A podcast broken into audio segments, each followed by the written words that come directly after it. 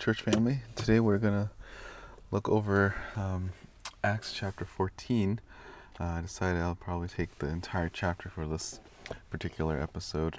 Um, and uh, just again to give us a context of where we're at. Um, you remember chapter 13, this was really the, the focus of the book of Acts is, is, uh, is on Paul. Before The first 12 chapters really on the main apostles, particularly Peter and his ministry but when we get to chapter 13, this is where Paul is doing his ministry to the Gentiles. The entire book of Acts uh, highlights how uh, the gospel goes from Jerusalem to Judea and Samaria and goes all over the world. And we're starting to see how that's played out. In beginning of chapter 13, Paul is out there um, um, winning people to Christ and showing supernatural means and healing people. And he's doing these things, and, and the people that are being saved are both Jews and Gentiles and people were. Um, this is a time in the early church where uh, where Jewish people thought really highly of their ethnicity and their and their um, lineage and heritage, uh, so that you know the fact that there's these Gentiles coming in, they and you know, Paul argues from the scriptures that um, these Gentiles will are, are also going to receive uh, the blessings of God because they place their faith in Him offends the Jews, and that's why there's an f- emphasis here on turning to the Gentiles and ministering to them because they're the one open to truth. Uh, so chapter 14 really kind of continues on with this is uh, what we call, call Paul's first missionary journey. Uh, he goes there, he faces, he's going to face opposition, and as he goes, um, the gospel is still spread, even though there's opposition. Now, I think in our day and age, we tend to focus a lot on being comfortable.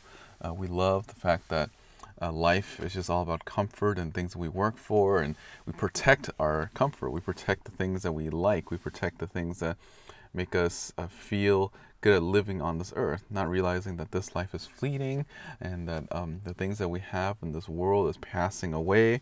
And um, but the more urgent thing is not even the fact that we lose the things in this life, is that people that we know are being lost in all of eternity. That there are those in our lives who have never heard the gospel, and it is our duty to non believers to try to win people to Christ. And it takes a lot of effort to do so. It may it's a very um, easy command when Paul tells us, I mean, when Jesus tells us in Matthew 28 to make disciples of all nations. Um, that's what Christians are supposed to do. Christians are called to be disciplers. You're in every, whatever field you're in, or job, or career, or life stage, your primary task as a Christian is to win people to Christ. Um, and we're going to look at chapter 14 and see the the persistence in in Paul and the, in these early disciples, how they did not stop. They did not try to. Um, they, they, there were roadblocks and stones and everything that was thrown on them, and they did not give up um, because they understood um, the importance of winning people to Christ. And I hope that as we go through this, that you see that the urgency uh, of winning people to Christ becomes paramount in your own life as well. Um, because I know that, you know, as one of the pastors here, one of the missions of the church is to win people to Christ. It's not to do fix the, the world or or do some sort of social cause or anything like that. Our primary objective is to win people to the saving knowledge of Jesus Christ. So let's, let's look at chapter 14 in Iconium. Now, okay, Iconium is about. Uh, this is a place that's like maybe 90 miles south of Antioch, um, which you know to us doesn't mean much. It's like you know going from here to, you know, maybe uh, like Sacramento or something like that. But for them back then, they had to walk. So 90 miles is a is a is a, long, is a really long trip. In this place, Iconium, it's it's a mix of different ethnicity and background. So, as a, as a, you know, there's these Jews and Gentiles together. And uh, as usual, the apostles, whenever they get into a new town, the first place they go to are the religious places so that they can, uh, you know, win them or have these um, religious debates to try to win people to Christ. And that's what's, what's, what's going on here. In Iconium, they entered the synagogue of the Jews together and spoke in such a manner that a large number of the people believed, both Jews and Gen- Jews and the end of Greece. So we see that the apostles were, are winning people to Christ. They're here in this synagogue, this religious uh, center, and they're and they're sharing the gospel, and people believed. Uh, verse two. But the Jews who disbelieved stirred up in their minds of the Gentiles and embittered them against the brethren. So there are some Jews, however, that did not believe. So there are those who who have received Christ, and there's others that are just so jealous and upset. Uh, and the result is that they try to get the Gentiles to turn, and some people do turn against them. Uh, there, uh, there's a you know just the reality that some people believe and others don't. So the least likely people that you thought will accept the gospel is actually the people that are, are more open to it. And some of the people, people that you want and you hope to receive Christ, sometimes they're the ones that are most hard-hearted. But yet, regardless of um, who we engage, who we talk to, and what level of resistance resistance they have towards the scriptures, the main task that we need to do as believer is to win and to proclaim boldly uh, the God of the Bible. Verse 3 Therefore they spent a long time there speaking boldly with reliance upon the Lord, who was testifying to the word of his grace, granting that signs and wonders be done by their hands. So they're asking for great, uh, God for power to be able to go and um, and you know, win people by confirming truth. He's hoping that people will uh, see the miracles and will um, win and, and you know basically they'll re- receive Christ because they see that there's this tangible reality that those that truly uh, you know these these people that when talk, these apostles want to talk about Jesus that they're that Jesus is the one true God. Verse four, but the people of the city were divided. Some sided with the Jews and some with the apostles when an attempt was made by both Gentile by both Gentiles and the Jews with their rulers to mistreat and to stone them. They became aware of it and fled to the city of Lycaonia, Lystra, and Derbe, and and the surrounding regions. And they can, and there they continue to preach the gospel. So the, the it seems like the situation got a little hostile, and then the wise thing, the the uh, wise approach that the apostles did, was that they uh, fled the city. And this isn't to say that these people were, you know, the believers here were cowards. It's just that there's a wise, uh, there's, there's, there's a foresight here. Uh, the, uh, the, Lord just moving them away to go and, and, share the gospel. Eventually, they'll return back to this place, um, as we see in verse 21. That they went back and then they, you know, try to win people to Christ. So these people were not cowards. They just saw the strategy in terms of like um, losing this battle but winning the war kind of mentality. That they that they retreated back for a while not because they were afraid of the people, but that they found more usefulness in terms of winning others in a different location to Christ. Uh, verse, uh, yeah, you see the verse 7, they went and continued to preach the gospel. They didn't stop. These disciples uh, and the apostles, when they had obstacles in the way, they did not quit. And, you know, for us as Christians, sometimes in our modern day, uh, we aren't as driven as we should be, particularly in areas of ministry a lot of us like to say that we want to do certain ministry or like we, we want to be part of certain things in the church but when um, when push comes to shove we find that people don't really want that. They don't really want to be involved. They're just all talk and no action. Uh, and sometimes they're all talk until there is some sort of obstacle that is hindering them to be able to do the ministry the way that they want and the apostles did not do that. They didn't, in their mind, decide, okay, I'm going to minister only to this people or that people, or that, okay, there's opposition in a way. This is God's sign telling me that I should not do this anymore. And, that, and we're too quick to jump to that conclusion. Sure, it's true that God can close the door of ministry for some, but that doesn't mean that just because you are um, you're discouraged, that means that you need to quit or not do that ministry anymore um, there's a there's a blessing in, in persistence because uh, you know we're trying to win people. This is a, a war of the minds, and the first time people hear the gospel, they may not understand it right away, but over time, as the Lord works in your heart and in the other person, um, the hope is that both of you will come out there as believers in the faith. Uh, so the, you know the apostles and disciples they were continuing preaching the gospel. Verse eight and at Lystra, a man was sitting who had no strength in his feet, lame from his mother's womb, who had never walked. This man was listening to Paul as he spoke, who that who when he had fixed his gaze on him and seen that he had faith to be made well, uh, said with a loud voice, Stand up right on your feet. He leaped and began to walk. This should sound familiar because in Acts chapter 3, uh, this kind of happened to Peter as well. Uh, he, he uh, there was a lame person from the womb, and um, was almost like a like a like a pattern here that we see, like the miracles. Uh, there's uh, both of the, this person and the one in Acts chapter three are, are lame people, the people that has legs who don't that doesn't work anymore, and uh, and but they have this level of faith. They looked at Paul, and then Paul looked back straight at them, and with a loud voice, he said, "Stand up on your feet," and he leaped and began to walk. And that's an amazing thing that Paul had enough faith to trust that God will will will, will give um, this person um, the means to be able to hear the gospel. Uh, he said in a loud voice, "This is you know, he was bold. He wasn't afraid of what's going going to happen to him. And he and Paul really trusted in the Lord because he's never. It's not like this person stood up and he said, "Oh, see, I healed them." It was the other way around. Uh, if if let's say this this lame person did not walk, if this lame person did not move, that would mean that the God of the Bible is false and just like any other God. But the fact that uh, the for this particular time, uh, this person uh, you know was able to be made well, it, it pointed people to the Lord, and and also that you can see Paul's uh, uh, just his boldness. He trusted the Lord he, that God is going to do what he's going to ple- what he pleases. He knows that by God's power, this person got better. Verse 11: When the crowd saw that Paul had done what Paul had done, they raised up their voices, saying in the Lycaonian language, "The gods have become like men and have come down to us."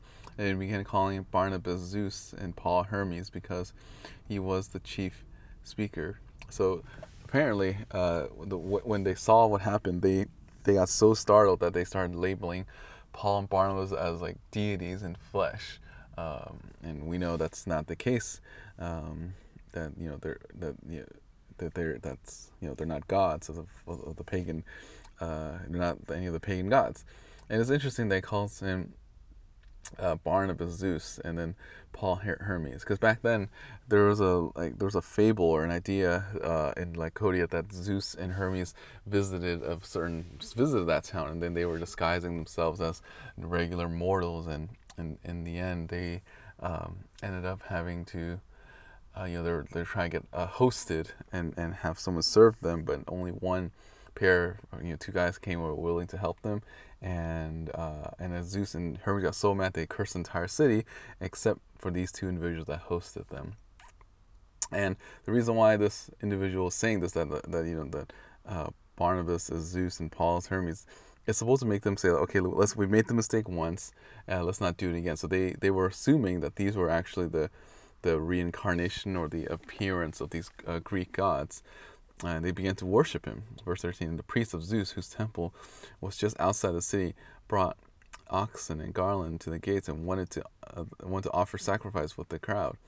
But when the apostles, uh, but when the apostles Barnabas and Saul heard of it, they were to- they tore their clo- robes and rushed out into the crowd, crying out and saying, "Men, why are you doing these things? We are also men of the same nature as you, and preach the gospel to you uh, that you should turn from these vain things to a living God who made the heavens and the earth and the sea and all that is in it. So, you know, there's a humble attitude here that these people were praising Paul Barnabas, and Paul Barnabas did not want to take credit for it. They wanted to show them that no, we're not that. We are not um, Paul. We're not Zeus and uh, Hermes, and they and they and they forced it uh, they force the conversation to focus on on Jesus Christ. Uh, obviously, these uh, Gentiles didn't have any concept of, of what a, a, single God is. They they believe in they have a polytheistic culture, and um, and uh, and you know Paul rebukes them, saying that they are merely humans, they have the same nature as them, they, but they rather and that they also worship the living God. Verse 16, in the generations gone by, he permitted all the nations to go their own way. And yet he did not leave himself without witness in that he did not he well uh, in that he did good and gave you rain from heaven and fruitful seasons satisfying your hearts with food and gladness. Even saying these things with difficulty they restrained the crowds from offering sacrifices to them. So again paul here is just trying to show them that god has always gave a means for people to know them. You know, this is like kind of Romans chapter 1 and 2, that there's uh, the people understood just created nature and the moral law. This is supposed to make people think about the eternity. And we know that just because people, um, uh, just because people uh, profess that they are believers, that does not mean that they are. Um, and every generation uh, God has provided a way for, for people to know Him. God has always created an opportunity for people to get to know the one true God. It's just whether or not you have faith uh, that um, that God is revealing Himself in all times in different ways, mainly the Scriptures, but through different means as well. Verse 18, he even saying these things, the difficulty they reserved the crowds, restrained the crowds from offering sacrifice to them. So, you know, they didn't want the food that was given to them. Uh, verse 19, but Jews came from Antioch and Iconium, and having won over the crowd, they stoned Paul and dragged him out of the city, supposing him to be dead. But while the disciples stood around him, he gave, he got up and entered the gate, uh, entered the city. They, the next day, he went away with Barnabas to Derbe. After, after, um, after all their missionary journeys, uh, they found themselves having to now go back to. Uh, uh, I mean, they were persecuted essentially, and the result of that persecution is that they uh, ended up um, going back to continue on the ministry. Uh, but the Jews came from Antioch, Iconium, and having won over the crowds, they stoned Paul and dragged him out of the city, supposing him to be dead. While the disciples stood around him, he got up and entered the city. The next day, he went to Barnabas. He went away with Barnabas to Derbe, they had preached the gospel to that city and made many disciples. They returned to Lystra, Iconium, and to Antioch, strengthening the souls of the disciples, encouraging them to continue and facing through many tribulation we must enter the kingdom of God. So, you know, Paul did not quit. You know, again, like I said, like some people, uh, whenever there's just a opposition in ministry, they just give up automatically. Not Paul or the disciples they kept on going. Uh, they were stoned, and then Paul just got up. Um, it was probably some sort of supernatural thing. Uh, they thought he was dead, or maybe he was really wounded. But regardless, Paul did not quit just because the ministry got difficult. And that is a lesson for us to learn that part of the responsibility that we have to non believers is that we don't quit.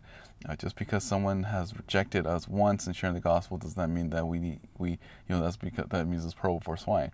No, you, you keep praying for them and you keep ministering to them and you find the best opportunities and ways for you to, um, you know, to share the gospel with them. You don't quit. It's easy to do that. It's easy to think, just look at one little simple opposition think that this must mean that God doesn't want me to do this anymore. And that's not always the case. Uh, sometimes it just means that um, you need to keep persisting because that's how God uses you uh, to ultimately bring others to Him. Um, notice that uh, he, they were strengthening those that were you know that need encouragement. Like so, you know, Paul is the one that got beat up and were you know ridiculed and falsely worshipped and all of that, and he's the one telling people and encouraging others, even though he probably needed it. Again, this shows us persistency and the courage you know, Paul has in terms of shepherding people. Uh, that even though he was uncomfortable, he did not quit. He did not quit the ministry. He just kept going. Uh, Verse 23 When they appointed elders for them in every church, having uh, having prayed with fasting, they con- com- they commended them to the Lord in whom they had believed. So now this is like you know, this whole time that they're there, Paul's witnessing to them. He's establishing churches, establishing leaders, and uh, he just taught them all that he knew. Verse 24 They passed through Pisidia, came to Pamphylia. When they had spoken the word in Perga, they went down to Attalia, Attalia. From there they sailed to Antioch, from which they had been commended uh, to the grace of God for the work that they had accomplished. So uh, this really ends Paul's first minis- min- missionary journey. He goes back to Antioch now, and he and um, you know, the Lord, and they had been commended uh, basically for their hard work. They, they went back after their ministry journey, and then the people thanked the Lord for how faithful the Lord was able to do with you know, use them. Verse 27 When they had arrived and gathered uh, the church together, they began to report all the things that God had done with them, and how He had opened the door of faith to the Gentiles. And they spent a long time with the disciples. So this is important because it, um, he he's encouraging them uh, what all the things that he's seen. So this is like in Paul's first missionary report. He's telling them all the blessings and all the rewards. And you know, when we minister to our missionaries, and or when our missionaries come, it's the same idea. It's supposed to be for us to get to know them, but also for us to see God's faithfulness uh, wherever um, they go. And uh, that's supposed to encourage us so that we can be faithful in our time as well as support the work of the ministry uh, worldwide. And uh, I hope that as we think about this, that that we um, that we don't quit. Paul here, the very, very last verse that they've been there for a while, is actually they've only been there technically for one year. So Paul had this ministry opportunity to this uh, Iconium for one year, um, and that's what he did. He just did just that for one year. He went to evangelize people. He made disciples. He made he church planted. He ordained elders. I'm sure he did baptism as well. He did all of these things out of a love for the Lord.